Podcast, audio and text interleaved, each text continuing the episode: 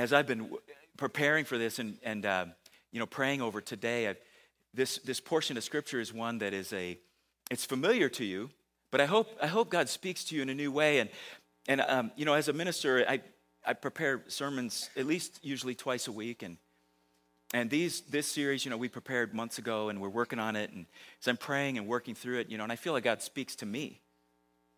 And I, I don't know, you know, I don't know how many of you do kind of like what I do, but, you know, I, I prepare these for you, but he works on me. Does that make sense? I mean, as I'm working through it, I feel like each time I go over and work on it, I feel like, God, I'm, you're preaching to me again, or I'm preaching to me, or I don't know how that works exactly. All I know is I feel like as I'm working through, I keep thinking, God, is this really for them, or is it really just for me? Because And then sometimes I think, okay, I, I, you, you keep telling me these things over and over and over. Am I not getting it? Maybe I'm not. But I'll tell you, I'm so excited about that. Just the idea that, that we serve a God who would come into our world, a world that, that, especially when he came, but even now, is dark and lost and hurting. And a world like that, but he came and he brought hope. And he brought hope in a way that was revolutionary. He brought hope that extended to everybody. He brought hope that changed social dynamics. He, he brought hope to, to a culture that changed the, the, the makeup between the genders, where, where men and women were equal at the foot of the cross. He brought hope. He brought hope to a place that was dark and dangerous. He brought hope to a place where the only people who mattered at the time were those who were connected, either financially or in the government. He brought hope. He brought hope in a beautiful, amazing way. We the first week we we talked about the idea of that, that man who had come to Jesus and he needed desperately healing for somebody. And he said, I don't know if you remember, but he said to Jesus, he said, if you want to, you can. And Jesus said, or he said, if you can. And Jesus said, well, guess what? I can.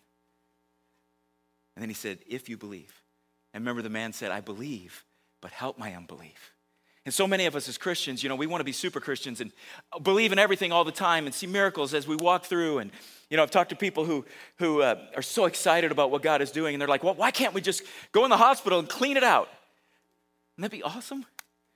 And as I walk down those hallways visiting, you know, those of you who are hurting and, and walk down those hallways and, you know, I try not to peek in every room, but I'm tempted to do that. I'm like, what is going on in that room and, and what is happening? What could possibly be going on in there? And what do they need from him? And as I'm praying and walking through and praying for the doctors and, you know, I'm thinking, God, help them as they help people. Hope begins to rise because we serve a God who restores our faith and gives us hope and belief when we struggle to believe. And then last week we talked about this concept and this idea that people are never going to feel welcome in our church until they feel welcome in our lives. You know, years ago, I remember we, we used to do this, and I'm not opposed to this necessarily, but I can just see how it has a bad kind of bad connotation. But remember, we used to just, we might do something like we'd say, well, I, I want you guys to just, you know, turn in a name or two of some people, and we're going to continue to pray for them every week. And then um, they, and I, I've I've seen that where people would say, well, you know, I've been I've been praying for this person, and over and over and over, and they they end up kind of being almost like a like a target or something that they're after, like a like a, a goal to be won or a trophy, or and and really that's not it. What it is is we want to see people come to Christ and know Him in a way that is. That is the way we know him. We want to share with them what we have. I thought of this, you know, because it takes commitment, it's sacrifice, and it takes opening up your world. And I just wanted to tell you a quick story about a friend of mine. Back when I, before I was married and I lived in L A, I, I had a Harley and I rode a lot. And and I, I met a guy, he started coming to our church. And and we came from very, very different backgrounds. But we we had at least the, the, the riding in common. And then because I grew up in San Diego, you know, most of my friends and most of my world was was Mexicans. That's how it was. I mean, most of my high school, I mean, that was that was just very familiar to me. And he was Mexican. He grew up in San Antonio, which if you've been to both those places, they're very similar. It feels, I mean, when I'm in San Antonio, I feel like I'm home. But we had that in common. He had come to the church, and, and honestly, if I could be honest, I think he came because a couple girls there that were really cute, and I think that's why he came. But we struck up a friendship, and, and uh, you know, when we had time, we'd, we'd ride, and we'd go to, you know, shows, and we'd do stuff together, and, and um, we spent a lot of time together. You know, we'd, we'd have lunch or dinner or something here and there. And and then um, it was, Easter was coming up. And my my sister, my younger sister was still alive. And she lived in the area. And my whole family were going to go to her house for Easter. She wanted to fix Easter meal. And I don't know if any of your families are like this. But I grew up like this where my, my mom and dad, they would, every food there ever was, they had it. I'm just saying. And most of it I didn't like, I'm just telling you, okay? But they would eat whatever, and we had to eat it and try it and whatever. And my, my younger sister, she never struggled with that. In fact, when, when I was like in high school and she was just a little toddler and stuff, I would always slide her food I didn't want under the table and stuff. She would eat it for me, which was awesome. So, so if you can imagine Easter, and I don't know what you guys eat for Easter, but she wanted to do, she wanted to do some fancy stuff, which is her, and that's awesome. So she had lamb. Has anybody ever, ever had lamb? I, I mean, it's good, but it's not ham, all right? It's lamb, and it's not roast beef, it's lamb. And she had the mint jelly. Then she had, um, my parents love these things. I think they look evil. I don't know what they are. They're just, she, they had artichokes. Do you guys do that? Anybody else do that? I mean, what is that? It's just, anyway, looks like you're eating a cactus, doesn't it? Seriously, I mean, it's just sitting there, and anyway, they eat that kind of stuff. So she had artichokes for everybody, and then she had a couple other things that, you know, I'm not sure. I can't even remember what they were. Then she had this couscous. You guys know what that is? I'll tell you what it's not. It's not mashed potatoes, all right? And it's not gravy. And it's not even grits. It's different. But it's cool. You know, and I wasn't going to criticize. I mean, I, I, I thought it was cool. She's she's doing all that. So I invited Patrick to go with us. And so we rode down there to her house. And, and uh, you know, we got there. And um, this has nothing to do with the story, but my grandma, who was eighty, was visiting, and she wanted to ride on my bike with me. So I, I have this picture of, I was I was trying to find a picture of her. It's pretty funny.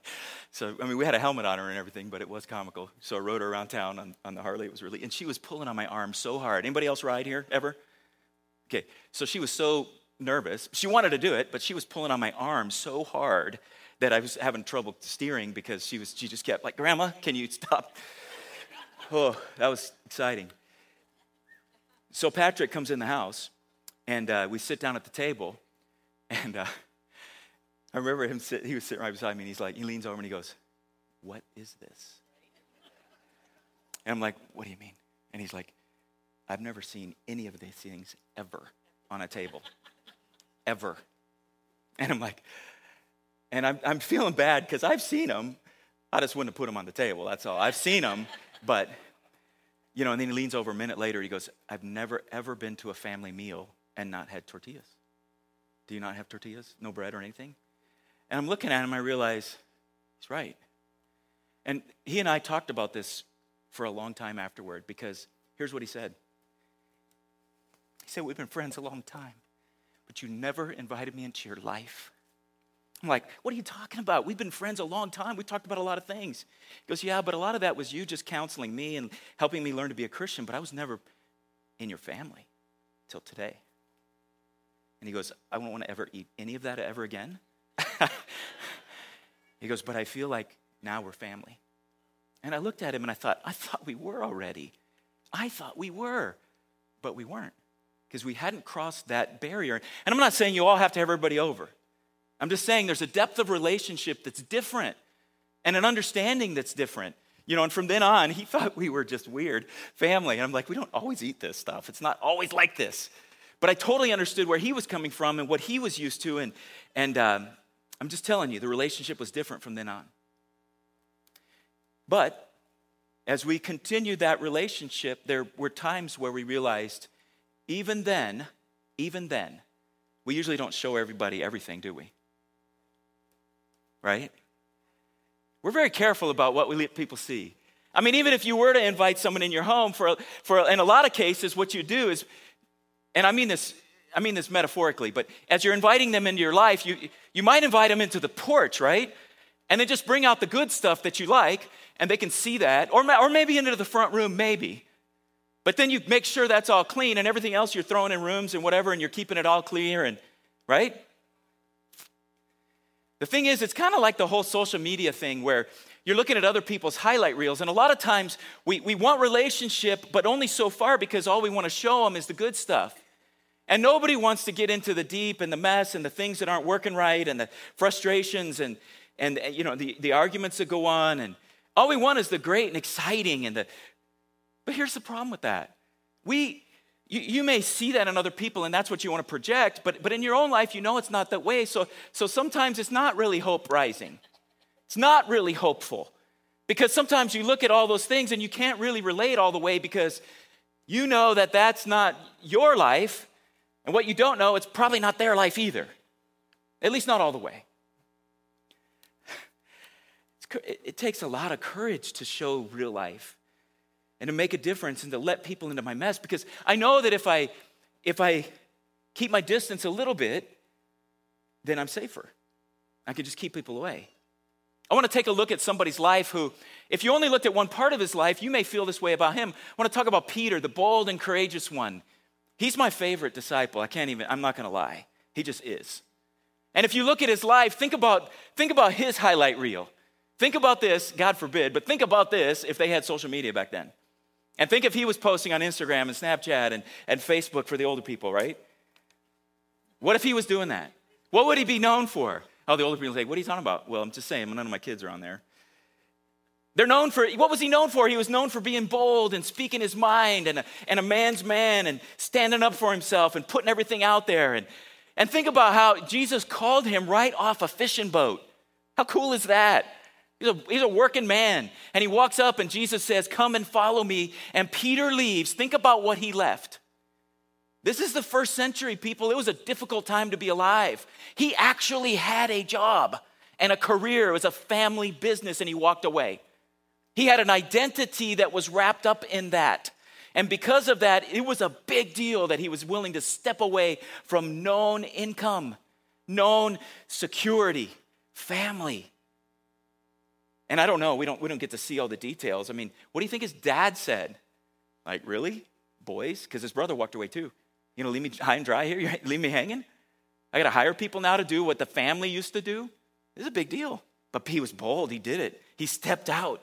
He was the guy that proclaimed his love for Jesus on and on and on. He was bold. He preached the, the sermon on the day of Pentecost. And we're, we're heading up to those days coming up in the, the rest of this, this spring. But I don't know if you know what Pentecost means. It was a Jewish festival, Pente meaning fifty. It was, it was fifty days after the Passover.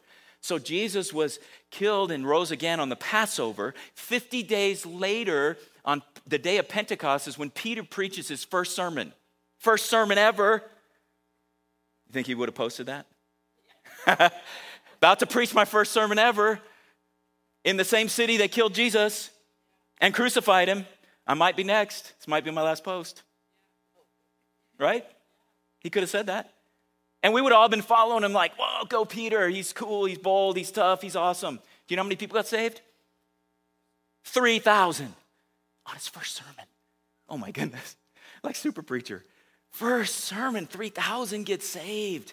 Incredible. You know what else you need to think about? They knew who Peter was. They may not have known the other disciples, but I'll bet you they knew Peter because he was the mouthy, loud one. They would have known him. We also think if you look into Scripture kind of carefully, you'll realize he was probably also the oldest. Because you remember that one story where they, they confront uh, Jesus and they say, how come, you're, how come you and your, don't, don't you and your disciples pay the temple tax? To pay the temple tax, you had to be an adult.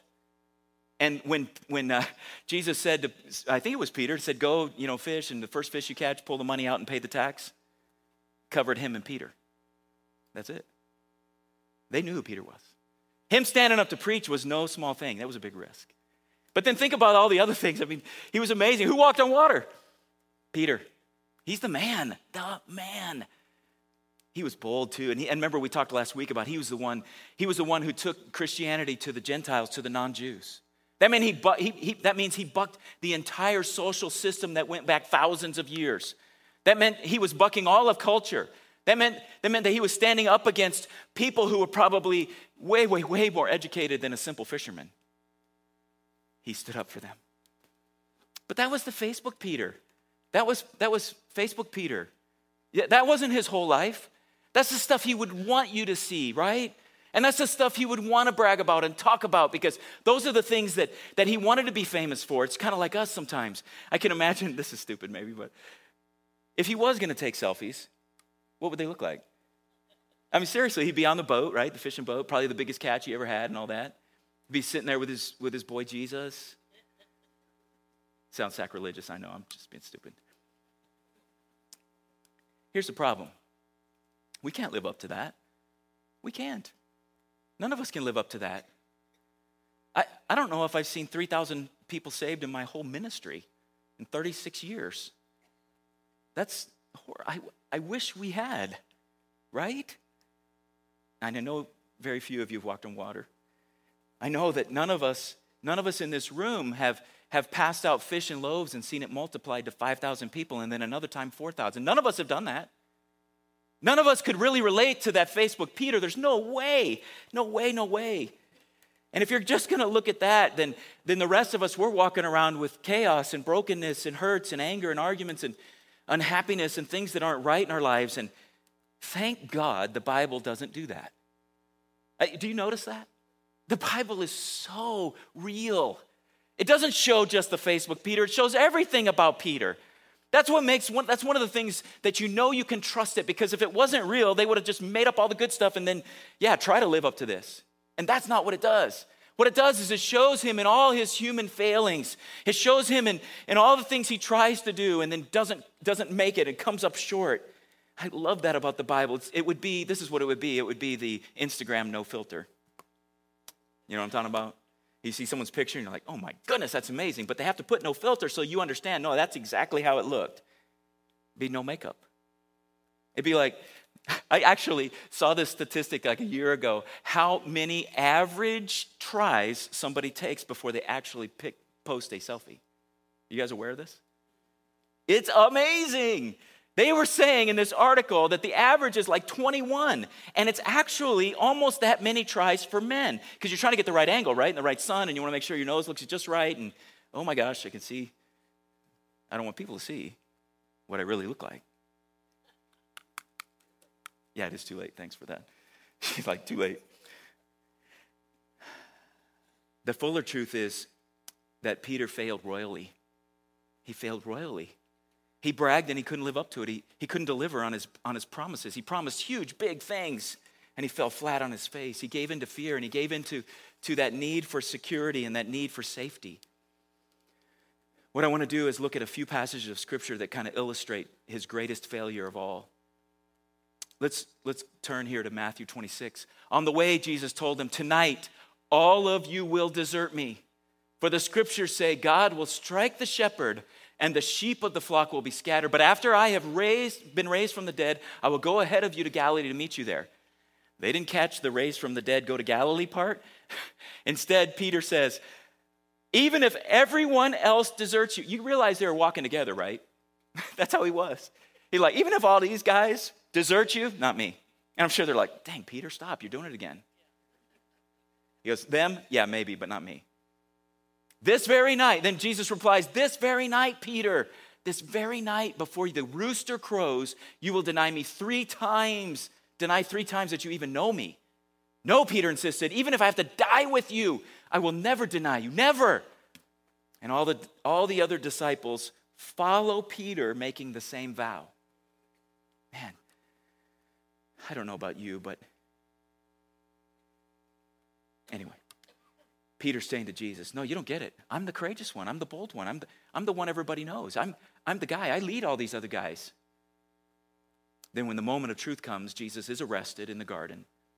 Now, one thing on to, to Peter's credit, you realize he did at least try to defend Jesus, and he strikes out with a sword. And, and I've heard a little few different views on this, because the Bible says that he, he cuts off this servant named Malchus. He cuts off his ear. Now, I've, I've never really swung a sword at somebody like that, but I'm not sure how you just cut off an ear. That's all I'm saying. I don't know how that works. And the Bible says Jesus healed it and said, put that away. So we jump right in there to the rest of the story. Simon Peter followed Jesus, as did another of the disciples. And I'll just cue you in. It's John. This is John's book. He refers to him as in the, himself in the third person a lot in this book. He says, as did another of the disciples, the other disciple, John, was acquainted with the high priest, so he was allowed to enter the high priest's courtyard with Jesus. Peter had to stay outside the gate. Then the disciple who knew the high priest, I don't know why he just didn't say I, but he didn't, spoke to the woman watching the gate, and she let Peter in. Then the woman asked Peter, you're not, you're not one of that man's disciples, are you? No, he said, I'm not. I don't know about you. I, I've thought through this story a million times. Because, you know, it's so easy to skip to the end, and we know the rooster crows, and he denied him three times. But on this first denial, I wonder what happened. I wonder if he, was, he wasn't thinking about it so much as a denial. It's just, I got to get in there, right? And he made a little compromise, but he probably wasn't even thinking about it on terms of a denial. He was thinking of it, yeah, yeah, yeah, just let me in. No, I'm not. Bold, courageous Peter, giving into fear, chooses safety and comfort. He chooses himself, his Lord. Meanwhile, as Simon Peter was standing by the fire warming himself, they asked him again, "You're not one of his disciples, are you?" And he denies it, saying, "No, I'm not." John was there too. Why didn't they call out John? You know why I think? Because Peter was the one. He's the one that that that put his mouth out there all the time, right? He's the one shooting out of his mouth, and I bet I bet he was super recognizable because of that. So John, yes, John was one of the disciples, but I bet he blended in to some degree. So they, they weren't calling out John, but they're calling out Peter, and he denies Jesus a second time. Then, but one of the household slaves of the high priest, a relative of the man whose ear Peter had just cut off a few minutes ago, uh, asked, "Wait a minute, didn't I see you with that sword swinging around like a wild man?" And again, Peter denies it. And immediately, a rooster crows. We don't have any roosters in our neighborhood. Bless the Lord. But have you ever done that? Not swing a sword, not hear a rooster crow, but done what Peter did? Now, I know none of us were there. I get that. None of us, maybe none of you have even had the experience to deny Jesus. Not as if somebody came up and said, "Hey, are you a Christian?" You'll, "No, I'm not." No, it's not that. That's not what I'm talking about. What I'm talking about is the other things. Maybe you betrayed a friend or been caught in a lie, or maybe you failed miserably, and a rooster crows. And the truth is out in the open, and maybe you have a true friend, a true friend would tell you, and you hear a rooster crow. Or maybe it's the Holy Spirit whispering in your ear. And as the Holy Spirit whispers in your ear, and I mean, I don't mean necessarily a voice, but just that impression, and saying, "That's you." Maybe you're hearing that this morning. And the Holy Spirit's saying, he's talking about you because you've done those things. You failed. You've said you were going to live like this, but then you couldn't follow through. You've said you would do this, but you didn't. You said you would live for me like this, but you didn't. You said you would quit this, but you didn't. And a rooster's crowing right now. Maybe you've talked big, like you've you've pleaded with God and you said, "God, forgive me. I will never, ever do this again. I will, I will live for you pure and clean forever." But you've blown it. And hope isn't rising anymore, but instead gets trapped because you've chosen selfishness or protection or just yourself. Peter had all the opportunity in the world. Think about it. Everybody recognized him as a leader. Everybody saw the raw material, the gifts that he had. And even he had to step back and think, "Man, everybody sees me as a leader and I'm going to do all this stuff. It's awesome." And in the end, he fails. Missed opportunities. And you hear that rooster crow.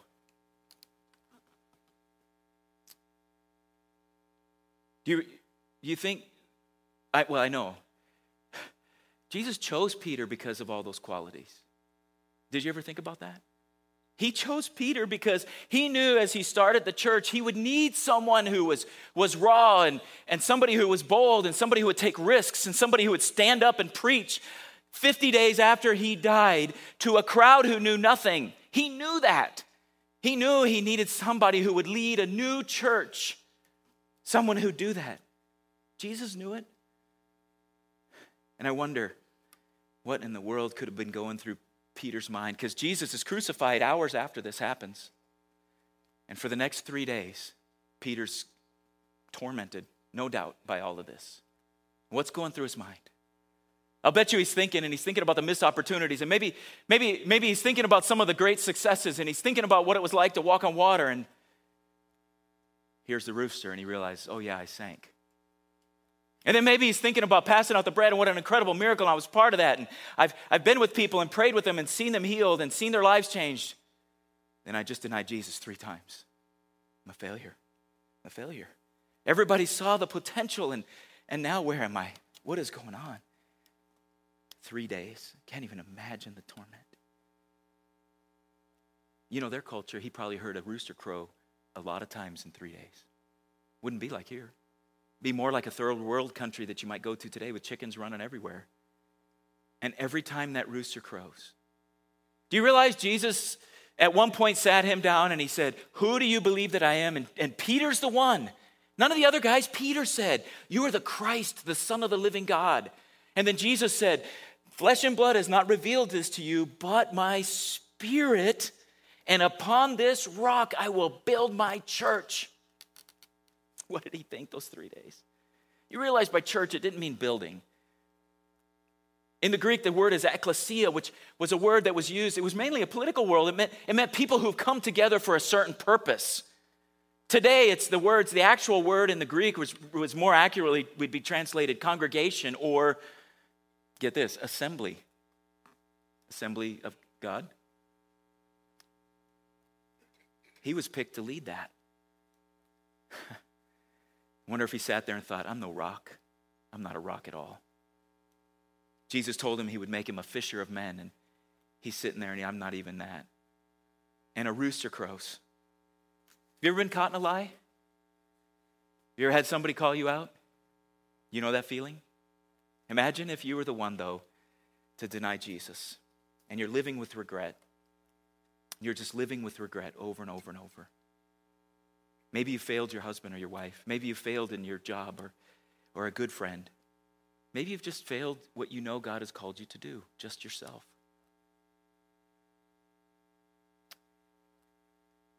Thank God the story doesn't end there. And it doesn't end there for any of us. Because as you know the story, we touched on it last week, but Jesus rises from the dead. And then as he comes, I think what may have happened here is that Peter was probably really excited that Jesus rose from the dead, but because of his failures, because of his denials, he probably assumed that his part in all of that was gone. That train had left the station. How many other metaphors can I do here? That ship had sailed, right? I blew it. It's over for me. Jesus is going to have to pick somebody else. I'm tainted, damaged goods. He can't use me because I'm a failure. Can't use me because I'm not worthy.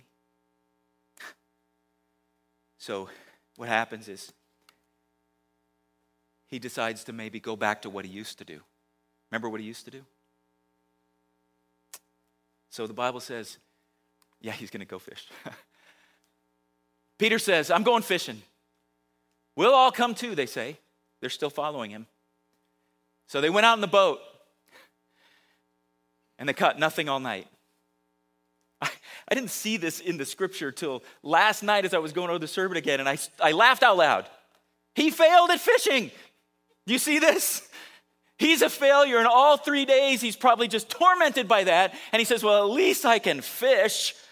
And he goes out, and they fish all night long, and they catch nothing, nothing. And at dawn, Jesus was standing on the beach, but the disciples couldn't see who he was. And he calls out, fellows, have you caught any fish? No, they replied. You ever do that when you're fishing? Maybe you're in a boat and you're passing somebody. You guys got anything? You got anything? You know, and they're like, no, we haven't caught anything. It's a cool story. Because Jesus yells back to him and he says, throw your nets on the other side. And then what happens is they end up catching these a huge amount of fish, but they counted them. We have the number. This is one of those another one of those things where you know you can trust the Bible because people will say, well, how did they know there was one hundred fifty-three fish? They were there and they counted them. Wouldn't you count them? A miracle like that? They were fishermen. Of course it mattered how many they caught. They caught one hundred fifty-three fish. And then they recognized Jesus. And just like you would expect, bold Peter does what? He jumps in the water and swims over to meet him. I wonder as he was swimming, if, I don't know if you've ever done this, where you start to go do something and you think, what am I doing? He's swimming and he's like, I can't go back now, but what's Jesus going to say to me? What's he going to look at me like? What do I say to him? And I'm sure with each stroke, he's swimming and he's just thinking, God, what's going to happen? But I can't go back. That's embarrassing. Can't just stop. And he gets there. And here's the, one of the most beautiful scenes, I think, in one of, in the whole Bible. And you may never have seen it this way before, but what would Jesus do? I'll tell you what he does. Not what we do. He's not like us. He's not. Here's the beauty of the story. what happens is when Peter gets to shore, Jesus is serving him again. Just like he did on the, on the night he was betrayed, like we just celebrated communion. That fuller story is, at one point, I almost fell upstairs, Jesus goes and he, he takes his robe off and he washes all their feet. The job of a servant. And then when they when, when Peter gets to the shore, the Bible says Jesus has a fire going. He's got fish roasting and bread for them. He's serving him breakfast. You know what that means? You know what that means? Jesus wanted relationship with him. He wanted relationship and connection and life together. He could have blasted him, right? He could have said, stop right there. Stop right there. You need to wait for the other guys because you are no better than them, right? Couldn't he have said, you stop right there. In fact, I got a seat for you over there. The rest of the guys are going to be here with me. Could have done that, right? He could have blasted it all over Facebook. You know how people do, right? Not trying to offend anybody, but that's an announcement. I'm going to be offensive. I hope this doesn't make lose me any followers, but yeah, whatever. That's not what God does. He doesn't do that. He didn't do that. He could have. He could have reminded him, uh, wait, wait, are you, are you Peter? Because I seem to remember a guy who looked a lot like you who said he would die for me, and you didn't do that. You ran. You could have done that, but that's not what God does. He doesn't do that to him, and he doesn't do it to you. That's not what he does. He served Peter. He served him. And I, I don't want to make too much of this, but we were talking about this in our family the other day, just about the fact that meals are relationship. But more so in this culture than ours. In their culture, you sit down and eat together before you do anything. And some cultures are like that. I know I took a group of students to Russia like in ninety-two, and uh, it was hard for us to get used to the way they do it. Like we would go to the school, we were supposed to do testimonies and all this stuff, and we had all this stuff planned to do. And every school or university we went to, we had to go in and meet with the principal or the administrators and sit down and talk and have tea and these really horrible cookies. And at one point I said to our translator, why are we doing this? Can't we just get to what we came to do? And I didn't say it quite like that, but that, that is what I said. And she said, um, doesn't relationship matter to you? Don't you want to know them and them to know who you are?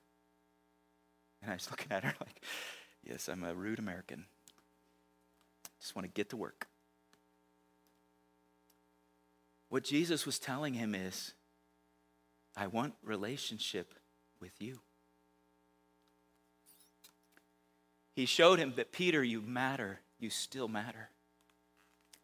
After breakfast, Jesus said to Simon Peter, Simon, son of John, do you love me more than these? It's kind of an eerie thing that he did do here because that's almost exactly what Peter said on the way to the garden. I, these guys might fail you, but not me.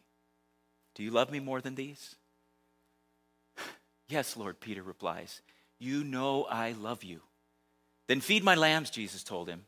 Then Jesus repeats the question, Simon, son of John, do you love me? Yes, Lord, Peter said, you know I love you. Then take care of my sheep. A third, doggone, sorry. A third time he's asked him, Simon, son of John, do you love me? And at this point, Peter was hurt that Jesus asked the question a third time. And he says, Lord, you know everything. You know I love you. And Jesus said, feed my sheep. I think what Jesus was doing there is emphasizing the fact there were three denials. There needed to be three forgivenesses there. There were three times he, he failed him. And he was telling him, I'm aware of all that, Simon. I get it. But I'm restoring you all those times. I think it's like this too. By the way, I want relationship with you. Because Peter probably didn't know what was coming and what that even meant. And when he said, I want you to feed my sheep, he was saying to him, you still matter. You think you've blown it and there's no future, but there is. You think you've blown it and I don't have anything that, that, that you can do for me? That's not true. You matter. And I have a job for you that only you can do. By the way, I still have work for you to do. I still have things that matter for you to do. And by the way, oh jeez, you have purpose. You have purpose. Now, I know you may be sitting and you're thinking, well, I, that's Peter, yeah, and he's the preacher, and he did all this, and he did all that, and all that, and yeah, that's true. That's not the point. The point is that he restored Peter. Talk about hope rising.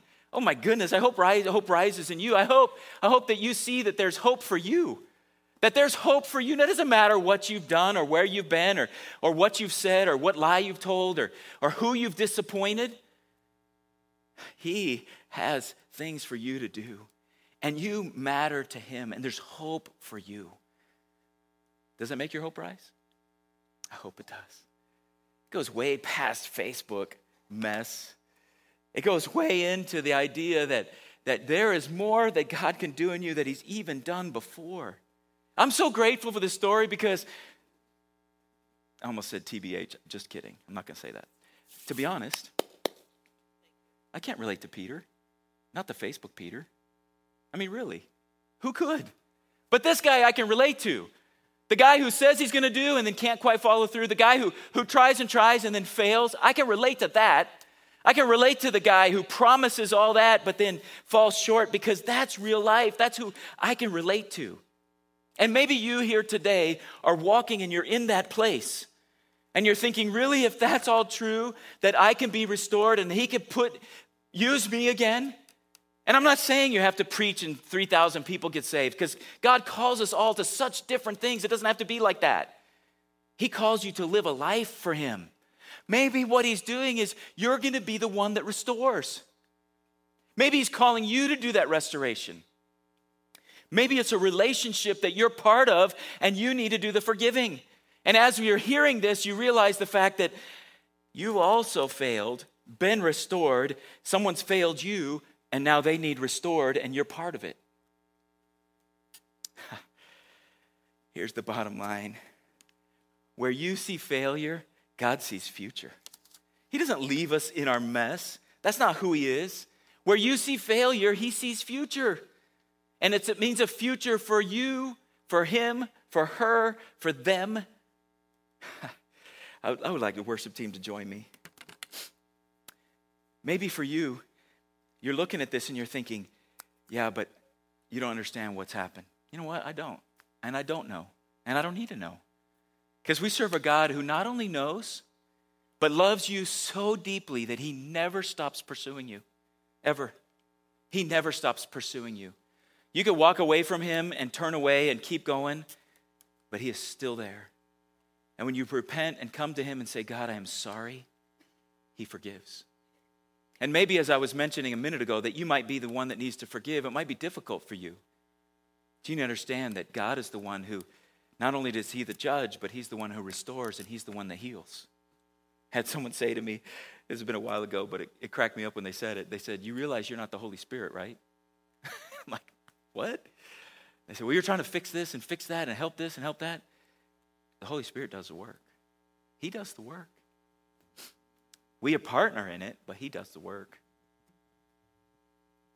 For some of you, it means that you need to open your arms in your home, and maybe it means you invite someone to a connect group and you actually give them a ride and go with them.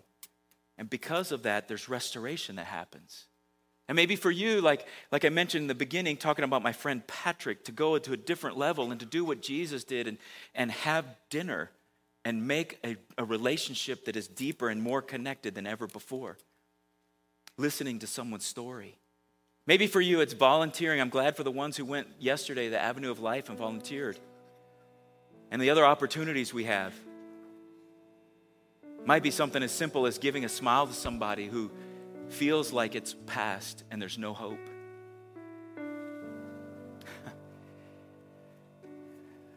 Here's where it gets kind of personal. Maybe it means you apologize to somebody.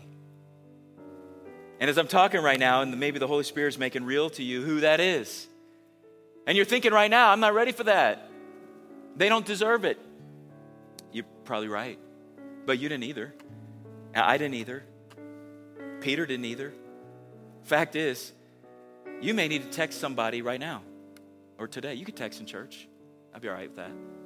If you're texting somebody, God's put it on your heart, and you might say something like, hey, I know this might come out of the blue, but I'm sorry for this. sorry where our relationship is. I want to make it better. If you feel God leading you to do that, feel free. Where you see failure, God sees a future. We're going to end our service this way today. If, if, if you're a pastor, wife, board member, wife, prayer team, if you would come forward for just a minute. I want to take just a few minutes and pray with people, whoever wants to be prayed for. Would you all stand with me?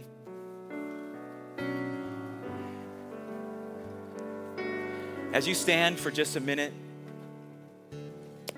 you may be standing here and you may be thinking, I need help with this. I can't do it on my own. Would you all shut your eyes for a second? And those of you who are going to pray, if you come down with your eyes closed, if that's you and you feel like, man, I need help with this. I need to do this, but I, I don't know how I could do it on my own. And you need help with this, but you, you, you feel like God is calling you to be either restored or part of restoration. Would you just raise your hand for a second because we want to pray with you. I do see those hands. God sees those hands. And we're going to pray. But as we close this service, if you are needing prayer for anything specific, it might be a situation you just need to tell somebody, I want to invite you to come and pray with one of these.